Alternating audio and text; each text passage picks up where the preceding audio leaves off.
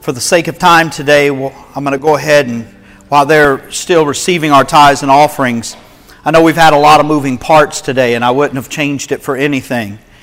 But I do feel uh, uh, an overwhelming urge to make sure that the word is communicated today, and I'm running against the clock of time. So I want you to just be mindful and let's pray and then I'm going to dive right into this thing this morning about continuing this Genesis series. Father, I ask you for the anointing of the Holy Spirit that allows us to hear your word with clarity.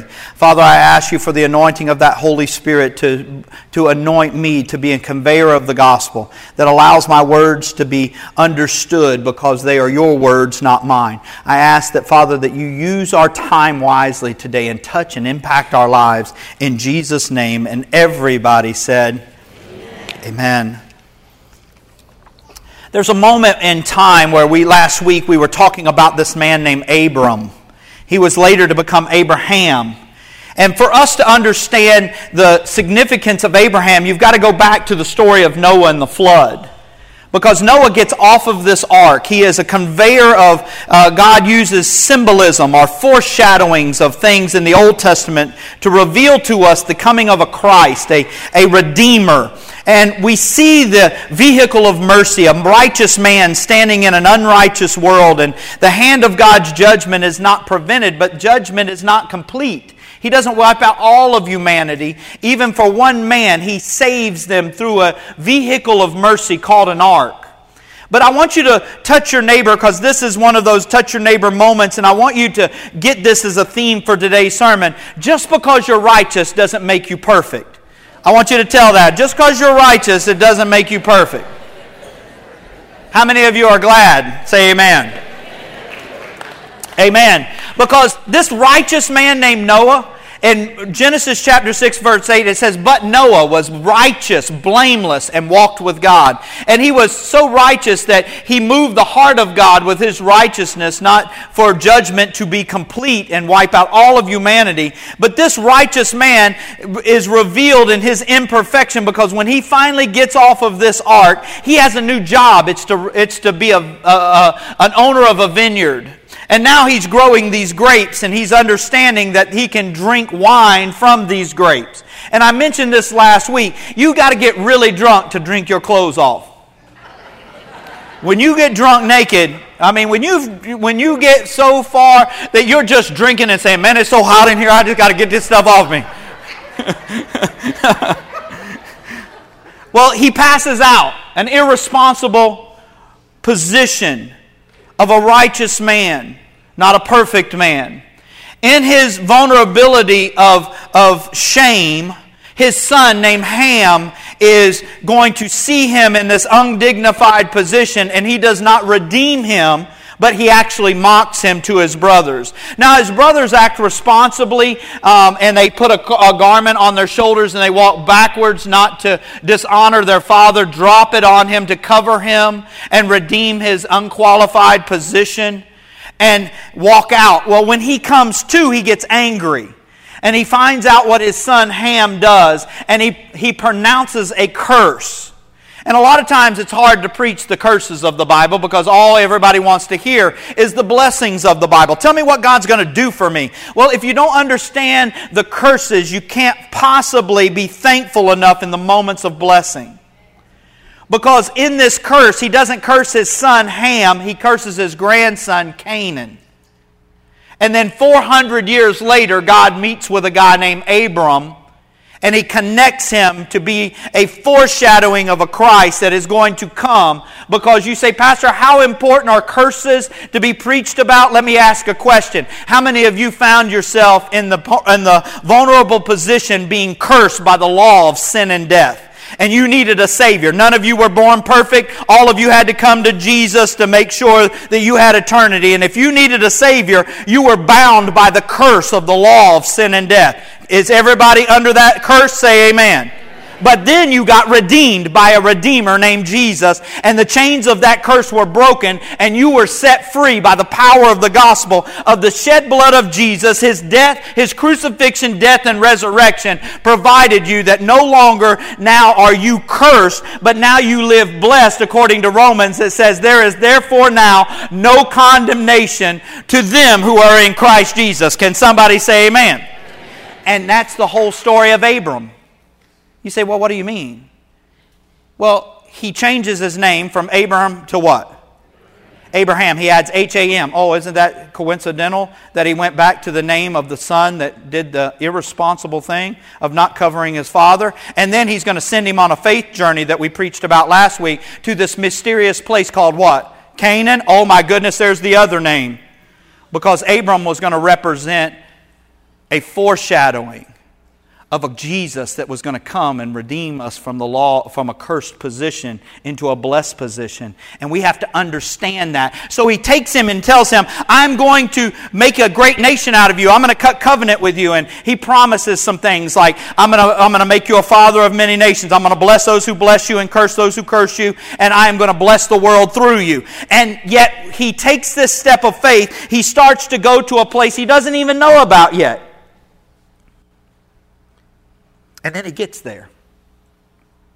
And you know what? Not one single one of those promises were fulfilled in the process of him getting from where he was to where he was going. He gets to Canaan. Canaan's a train wreck. Canaan's under a curse. He don't even own land yet. He gets there, and we think that all of a sudden all he has to do is just get there, and then the blessings of God start pouring in. No, he has to start becoming credible to those that are in the curse, that he has to stay long enough in difficult circumstances to provide an opportunity for others to see the covenant in him and working through him, that blessings are going to come with a relationship with a God that they haven't even heard of yet. And I preached last week so passionately about those that will stay because the New Testament tells us that if we can survive the temporary setbacks of the frustrations of today's pain, that the glory to come will be out, that will far outweigh the pain we walk through. But did you know that when we pick up his story today, it takes him 10 years to have a child? Even after he gets there. And that brings me to a moment that I get to have sometimes in a moment of positions. My children have shared their lives with a group of people all of their lives, and there's unique moments that I get to balance the score. See, I had my oldest son and his wife, Aaliyah, David and Aaliyah, have been trying to have children for several years. And there's been moments of questions of why, God, you haven't answered yet. Same thing happened to Abraham. He's like, oh God, this is one of the character flaws of Abraham and one of the character flaws that most of us have. When God gives us a promise and it doesn't happen quickly or instantly, we sometimes waver in our faith and we try to sometimes help him out. And so Abraham starts to say, Well, you must have meant that the, the, uh, my servant Eliezer, he, I treat him like a son. He must going to be my heir of promise. Did I get you right, God? God says, No. You ever notice that God just tells the truth all the time? And so his wife, this thing about taking things into your own hands gets contagious. And his wife gets into the act and she come, concocts this thing, this plan that says, I know what God means. We got some blessings from Egypt when we went over there. We got some male servants and some female servants. And I got this pretty little maid named Hagar. And God must want you to have her as your wife and for you her to be a surrogate mother for me and you to have her as your wife and she's going to get pregnant for me and then we're going to have a child through her. And abraham goes amen. Oh, I, I feel jesus. Yes yes. Woo. Have you ever noticed when you start getting in the way of things and you start trying to create things that sometimes it can create you a problem because they, they do the plan and on the plan, on the surface of the plan, it seems to work perfectly because she has a child. It is 100% Abraham's child. Now I get to stop for a prophetic moment to my son and my daughter in law. See, there was moments where they could not understand the no because they didn't understand that the no meant wait for a moment because your blessing is yet to come. Because had God had answered the way that they prayed, my daughter-in-law would have been vulnerable because her health situations were not we were not fully aware of all of her health situations. And had she conceived at that point, we would have understood that she or the baby could have been in jeopardy in the moment where they prayed, and I know that I was in this condition, so it doesn't, you don't have to be a homeowner to have children, but when they were praying to get pregnant, they were renters, but now they're homeowners. Amen. And we didn't understand it. And the delayed no sometimes makes you question whether God really meant what He said to begin with because we start comparing our works to what God's response is to it. But He is faithful all the time. And today, the first Sunday, this is a, a, my daughter, my granddaughter's first Sunday. And can I introduce to you, Dave, the no was worth the wait because now you have a healthy wife sitting next to you and you have a beautiful daughter that is in complete and whole health. And would you stand? Stand up and show this congregation Riley and Abigail Pleasant.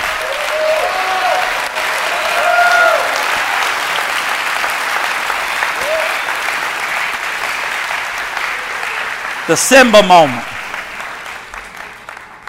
But Abraham has Ishmael, and Ishmael is 100% his son, and he loves Ishmael. And in chapter 17, verse 18, God shows up and says, Eliezer is not your heir. And immediately, Abram starts to negotiate with God and says, Hey, God, I tell you what, let Ishmael be my son of promise. And God again says, No. That's how much he loved him. He said, Let Ishmael be before you. And he said, No, the son of promise will come from the womb of Sarah. And one year from now, I will come back and you will be cradling another baby. It is so hilarious to Sarah overhearing the conversation that she laughs and denies that she even laughs. What is she laughing at? Her man. He can't do what he used to be able to do. And by the way, I can't do what I used to be able to do. And even when I was young, I wasn't able to do it. And I can't even do it. If I wasn't able to do it when I was young, what makes him believe I can do it now that I'm old and past my time? But you know what happened? The faithfulness of God through covenant in a cursed situation started bringing forth the blessing that said, I will make a nation out of you, and your seed will be of the sand of the seashore. And immediately, he performed, my dad preached a message one time, and I'm not going to go into all of that because he went through uh, like getting himself all gussied up like he was Abraham, going into an old woman named Sarah. But you know what happened one year later? They're cradling a baby named Isaac. And then, have you ever noticed that your plan and God plan sometimes gets in conflict with one another? And they start fighting.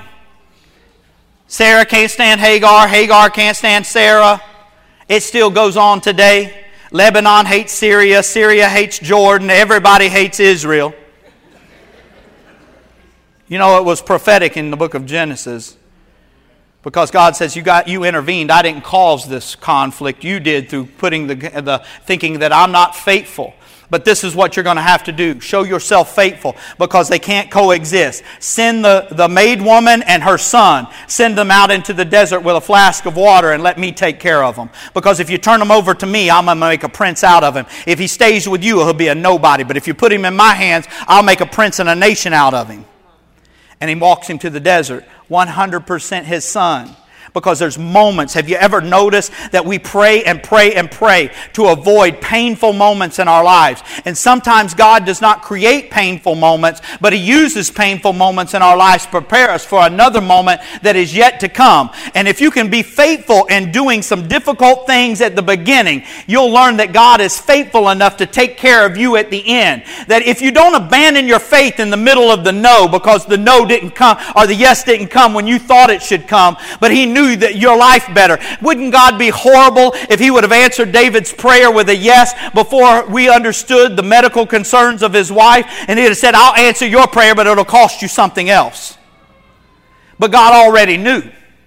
And so, what made God look harsh and make hard sometimes because we didn't understand that the temporary no was for our blessing. Have you ever walked through something? Because sometimes you got to give up something you love. Anybody ever had to give up something they love? I have. See, it's faith moments that prepare you for the next moment. Because you know what he did? He took that son Ishmael to the, the, to the desert, sent him out, and you know what? God was faithful. When the flash run out and they were about to be overcome with the heat of the desert, an angel showed up and said, I've been sent from the Most High. Don't you worry about your son. He will not die in this desert, and neither will you. Because God has spoken a word through covenant, through the man that birthed, the, that, that fathered this child, that said, I will make a nation out of him, and 12 princes will come from his, his lineage and his heritage. And you know what? God was faithful the whole time because he was waiting for another moment. Genesis chapter 22, when he says, Okay, it's time for you to take the son of promise and take him to a mountain and kill him. Hmm. That's why, that's why the Bible don't make sense sometimes. How could a father do that? He had already done it one time. See, I learned when I started in a career uh, younger in my life, I understood some things that were preparing me for my future. When God said, Hey, I tell you what, I was the youngest plant manager in the fifth largest chemical distributor in the world in my early 20s. My career path was I wanted to make all the money I could, get to the corporate office before I was 30, and retire before I was 55. That was my plan. But then God said, Get up, give up your career. And I want you to go into the vocational ministry. And guess what I'm going to pay you? I'm going to pay you $250 a week with no benefits, and you got two children. Good luck. And you know what happened? I learned that I stepped out by faith and found out that God was with me the whole time. That I never once went backwards. Now, there were difficult moments, there were challenging moments. I can't say that I lived the way I live today back then. I lived in a 900 square foot house that I could that, that was falling apart on, on every in every direction. And I had one window unit, and I could either decide to have air conditioning or watch TV because you couldn't do it at the same time the gap between my youngest son's nursery was so prevalent that we had to st- roll newspapers up and tape it. And we actually got a snake one time caught in the tape trying to get into the nursery. But I found out that every time I needed something, God was faithful.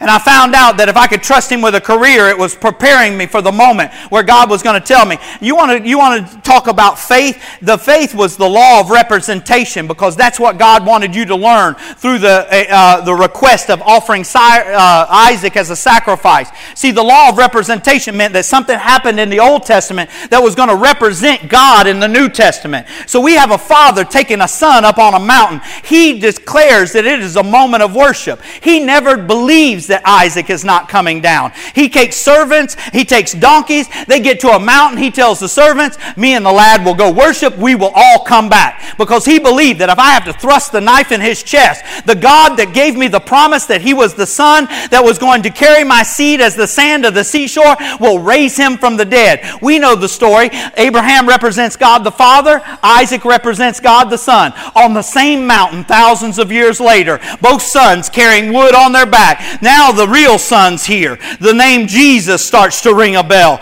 Now the Father is not only in representation form because Isaac didn't have the right blood to redeem us from the law of sin and death, but Jesus did. He said, I'm going to take the image that you had of taking your son up there and you passed the faith test that I gave you earlier in the desert to give you credence to take this next step of faith, but I'm going to go all the way. I'm going to send my son, put wood on his back, carry him up the same mountain, hang him between heaven and earth. He is going to die. His blood is going to be shed. But that blood will speak to my ears and will redeem mankind once and for all. And then he will get up from the dead. The same image you had of your son getting up, my son will get up and redeem the world. Amen.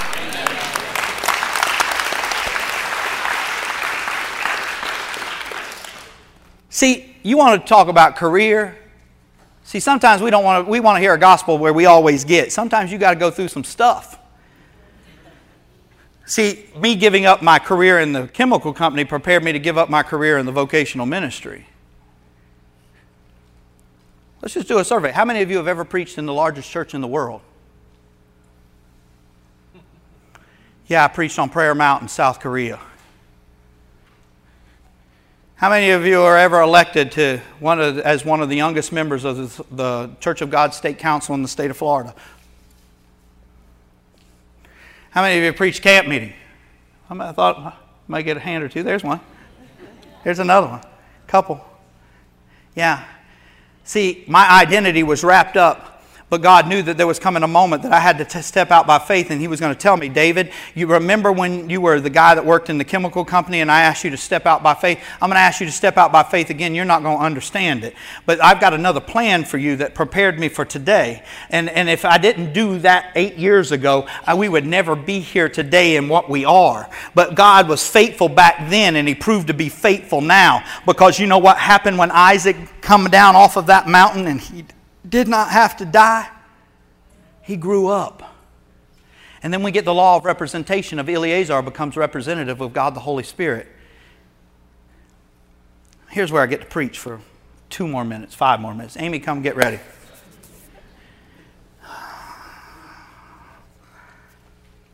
And he has to go get his son a bride. Who's the bride? We are. The church. The bride of Christ prepared for the bridegroom. And he, Abraham brings Eleazar, representative of God the Holy Spirit, and he says, These are the rules. I need you to go back to where we come from. I don't want him marrying a Canaanite. Go back to where we come from, pick out a wife, and bring her back. And she must choose to come back. It's against the culture, but I need her to have a choice. She needs to choose to come back.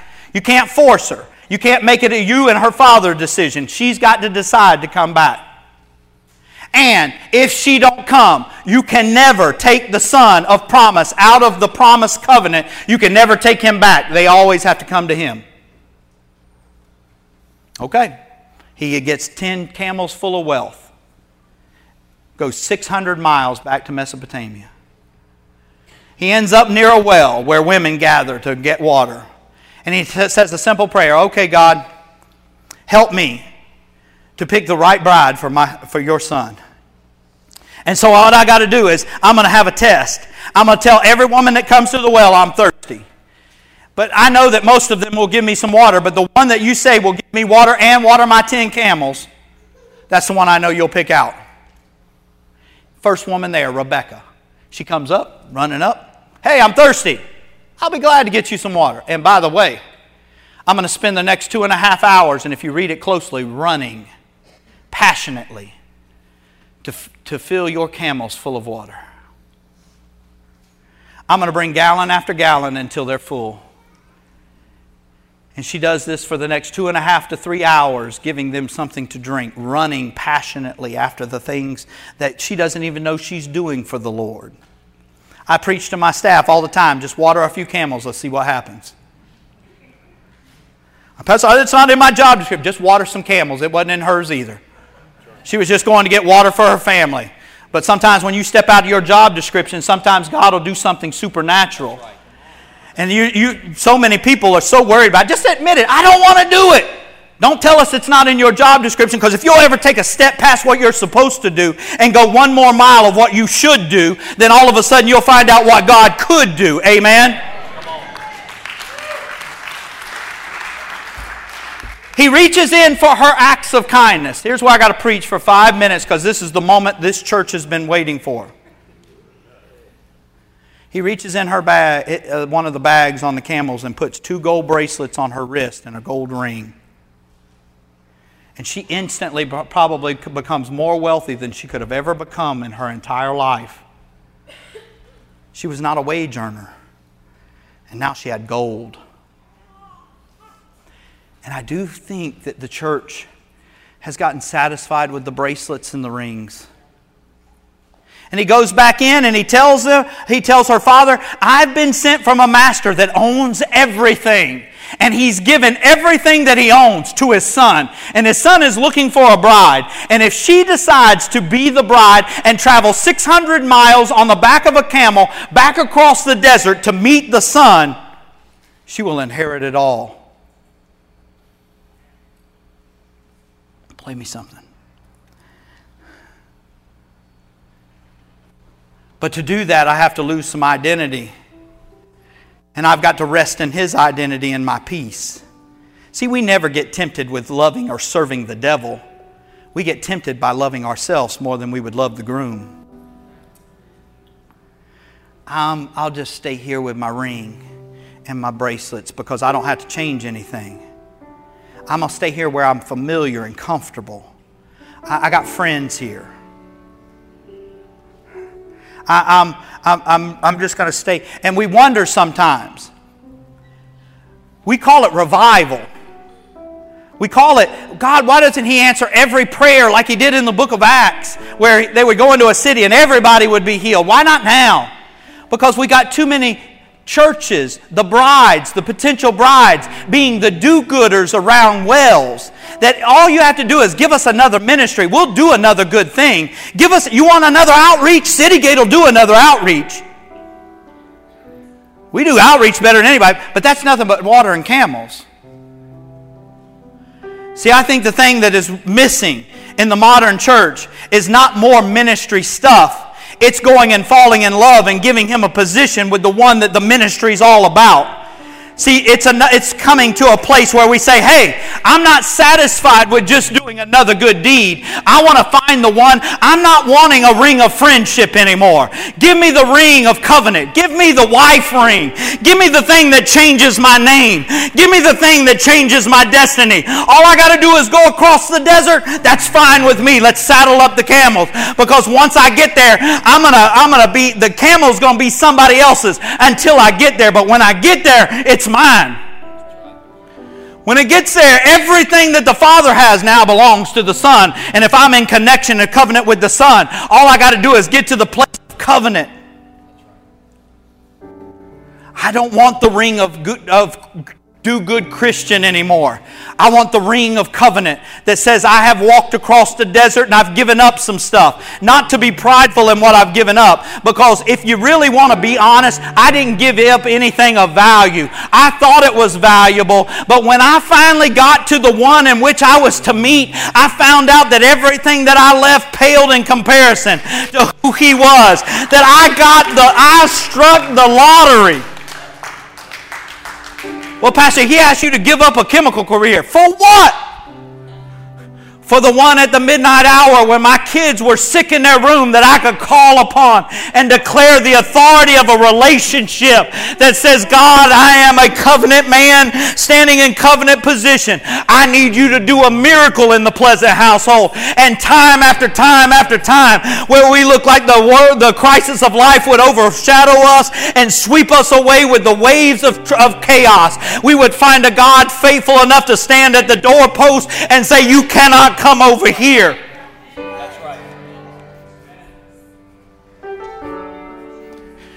Well, Pastor, you gave up a vocational career. No, I gave up a few potential titles. See, I gave up a, a, potential evangelism director title that would have led me to a state overseer's title. But you know what? What does that compare when I am the bride of the bridegroom that stands before you today, that has seen hundreds of children leave this sanctuary as the, the forecast of a new generation that is going to believe that what we do when we call messy, we'll call normal. Take your titles and anything that would hold you from going to a covenant position with God and go get the ring that counts. Because she could have got satisfied with a temporary encounter with a representation of God the Holy Spirit. Doesn't that sound like the church? Oh, let's just pray for the Holy Spirit to move again. But do you realize when she got on the camel, she was with Eleazar all the way back to the son? I don't want temporary anymore. I want eternal. I want the things that last. I want marriages to recover. I want sick people to get healed. I want lost people to be found. I want the brokenness of your life to become whole. And I can't do that with clever messages. I can only do that with an encounter with the husband.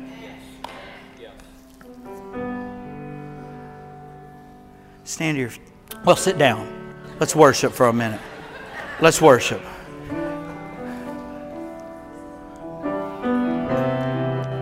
I know the Holy Spirit has probably spoken to you, but will you honor me today with just singing that? I live to worship. Will you do that one more time?